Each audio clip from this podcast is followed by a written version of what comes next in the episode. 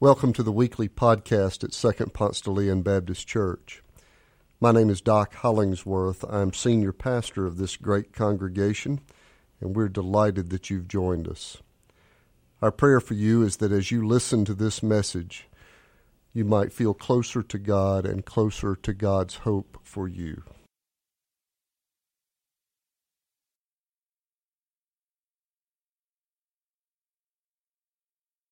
Thank you all so much for worshiping and connecting with us. We do not take it for granted.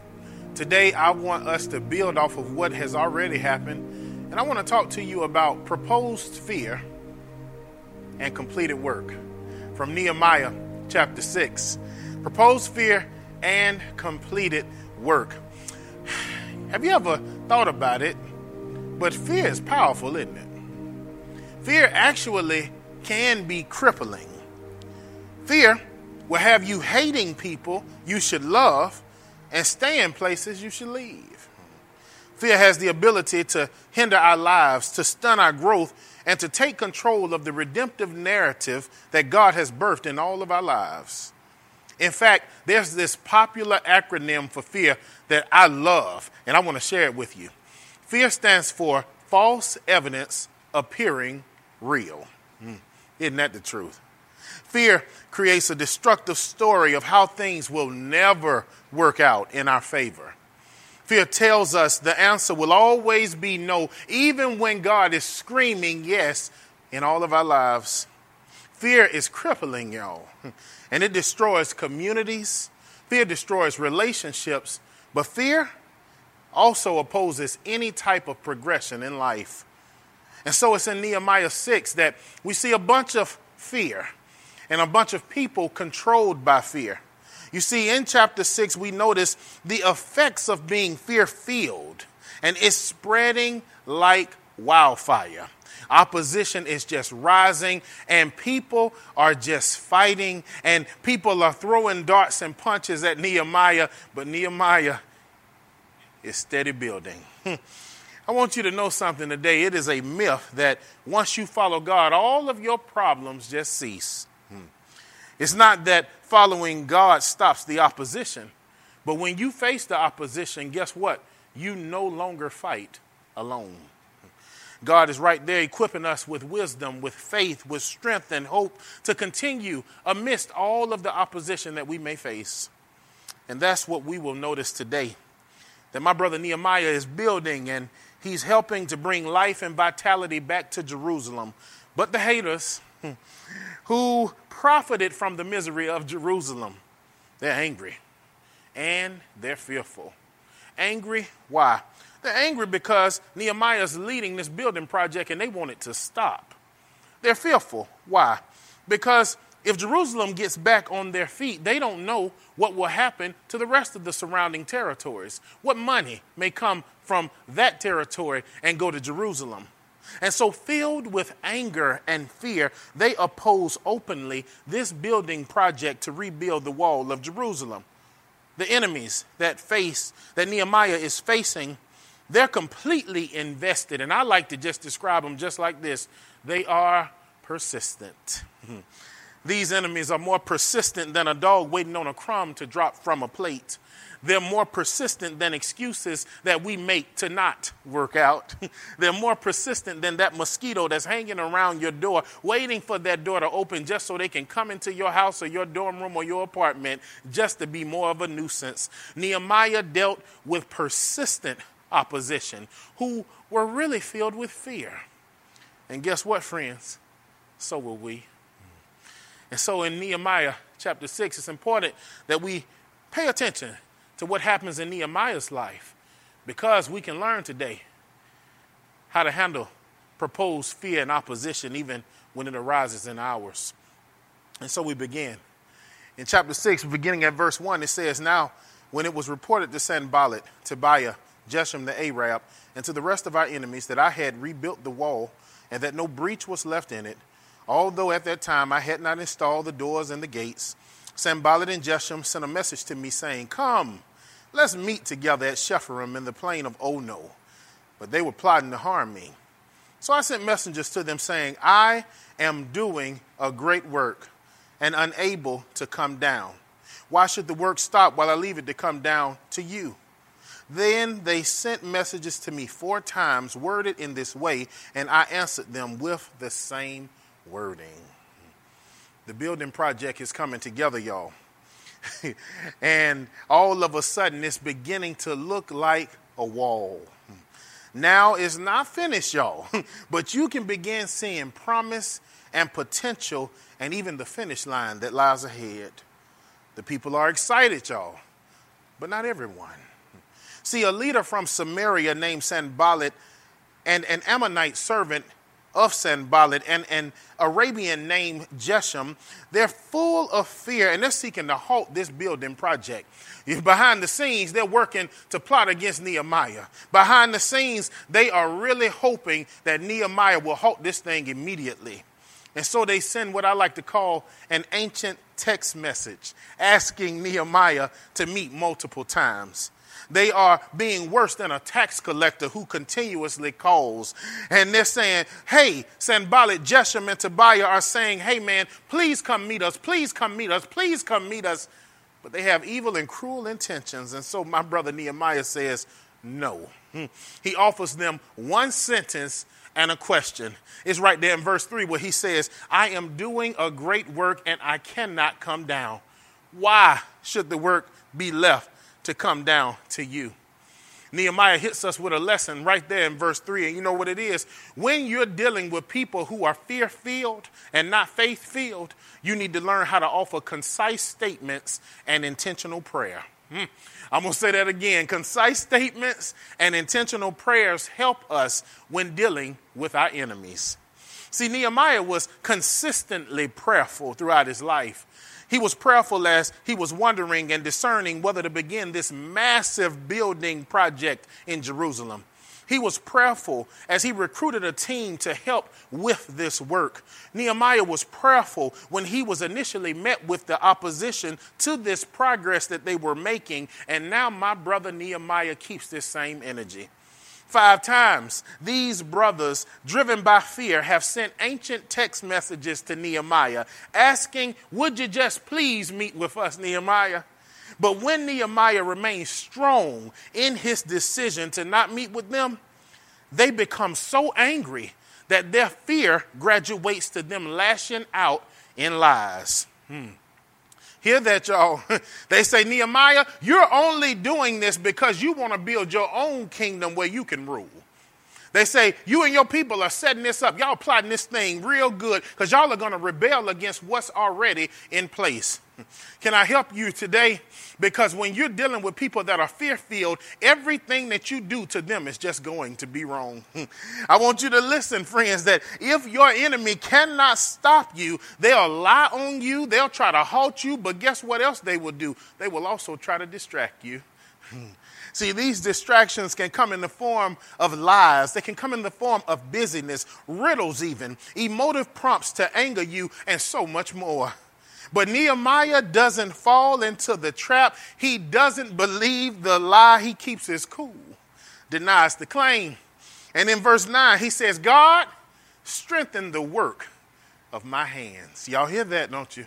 He's barely talking to his enemies. He's barely submerging himself in their fears. He instead is spending more time speaking to God. Friends, enemies will arise even in our lives because progression of anything can cause fear to some.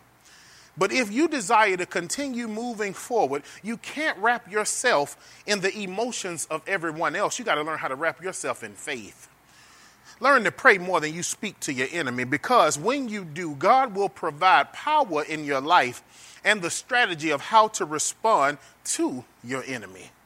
See, Nehemiah dealt with fearful people. Again, I'm going to tell you, we will too, but being led by this idea of false evidence appearing real, y'all, it's a chronic disease. But we treat this disease by offering concise statements and intentional prayers to God because temptations may be too much for us but they're never too much for God.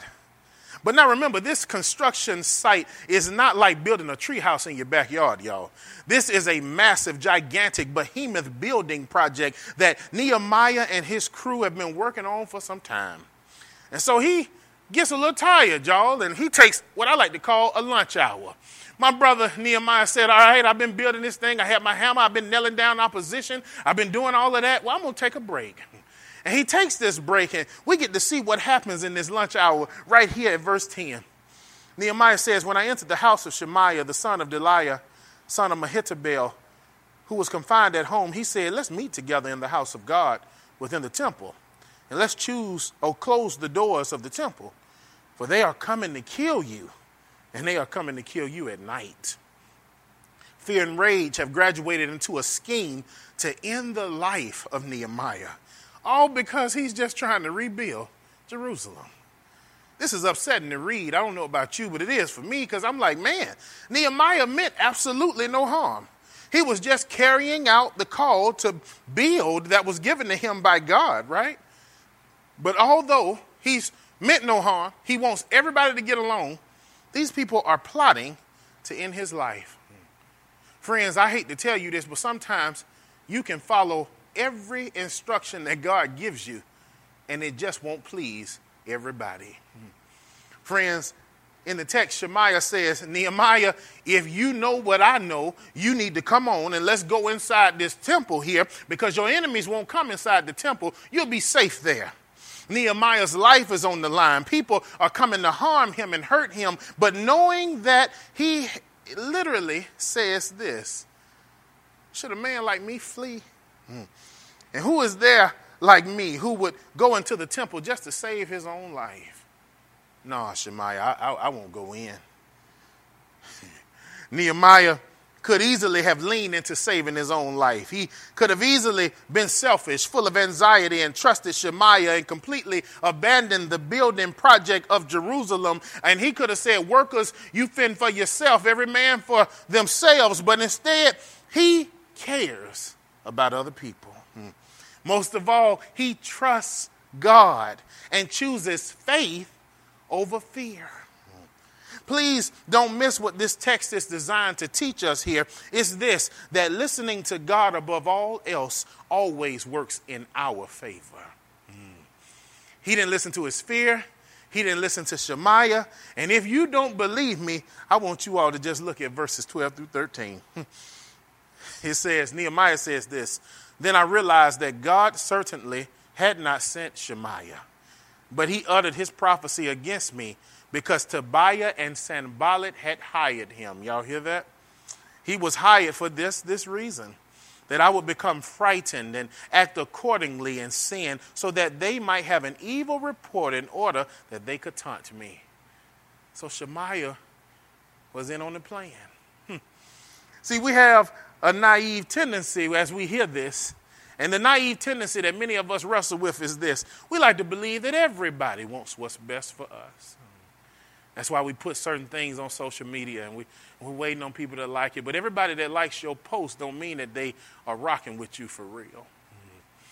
Everybody that hearts your post don't mean that they love you for real. See, some people view you as a threat in life and cannot even notice the blessing that you are. This is Nehemiah's reality here. He is a blessing sent to Jerusalem, but the opposition can't see the blessing. They only see him as a threat. In our life, you're going to face the same type issue. But you don't need to walk around looking all over your shoulder trying to discern is that person for me? Is that person for me? Is that person going to harm me? Is this person going to hurt me? No. The Lord is not calling us to paranoia, but He is calling us to pursue our Savior.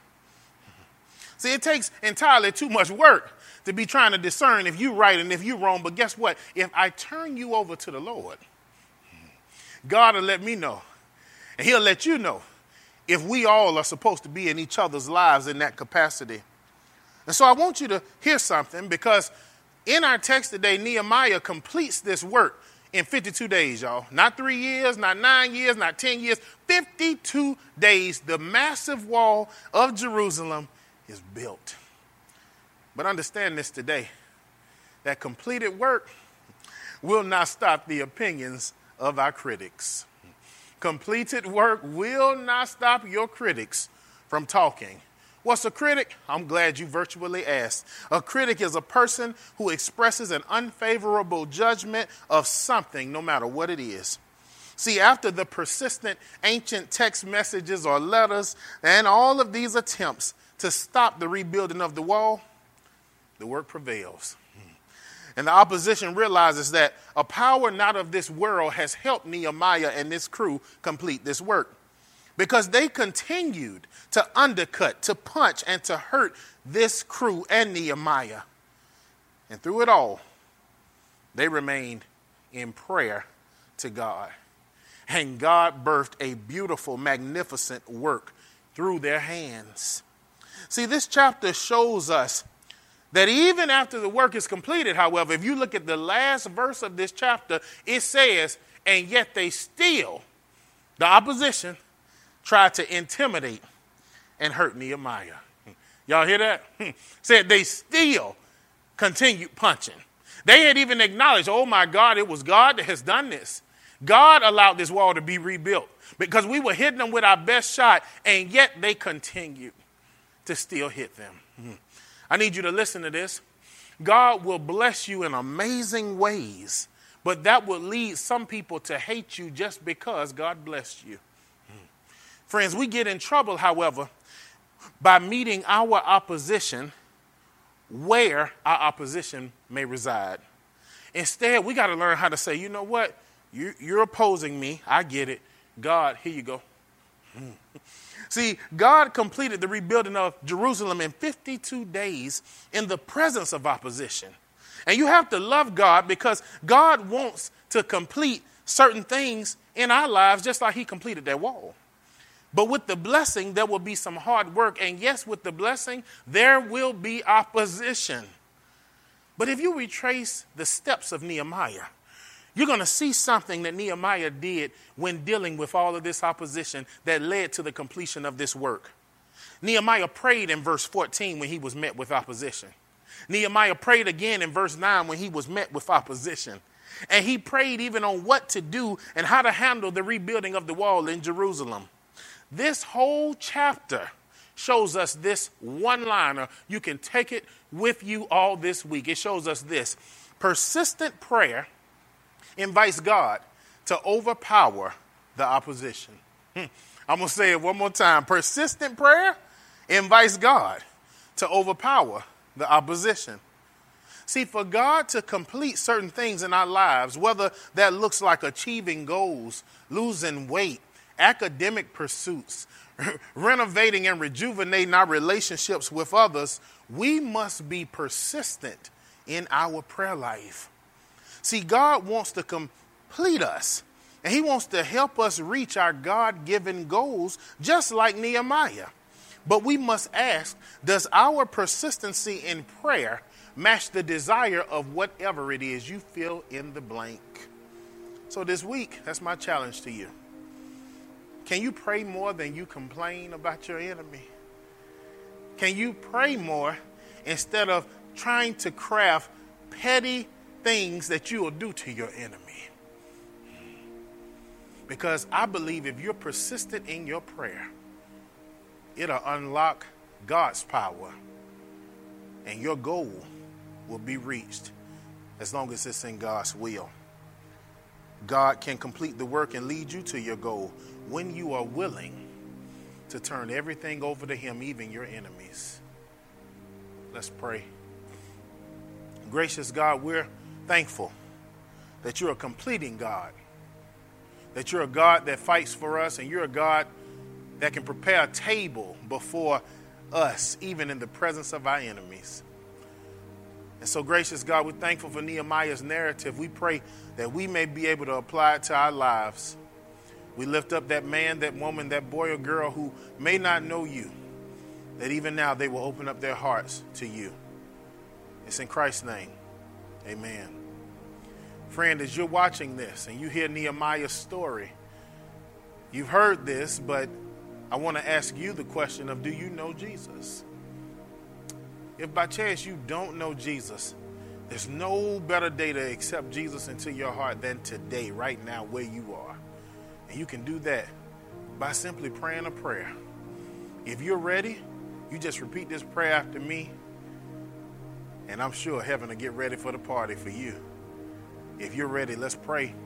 The prayer says, I admit that I'm a sinner in need of God's love. I believe that Jesus died for me, and I confess that Christ is the Lord of my life. In Jesus' name, amen. My brother or sister, as you're watching this, you may say, Hey, I prayed that prayer. What now? Well, guess what? If you just prayed that prayer, know first that we are excited about it. Know secondly that if any of you have any prayer requests or you prayed that prayer, you can email us. Let us know about it at altogether at spdl.org. Friends, if you want to give to this ministry, you can by going to spdl.org and the giving option is there. My friends, I'm inviting you this week to be persistent in your prayer life because, as persistent as you are in your prayer life, that's the power that God will place in your life. I pray that you'll have a great week. Think about Nehemiah chapter 6. And, friends, I hope you'll join us again next week. Have a great week.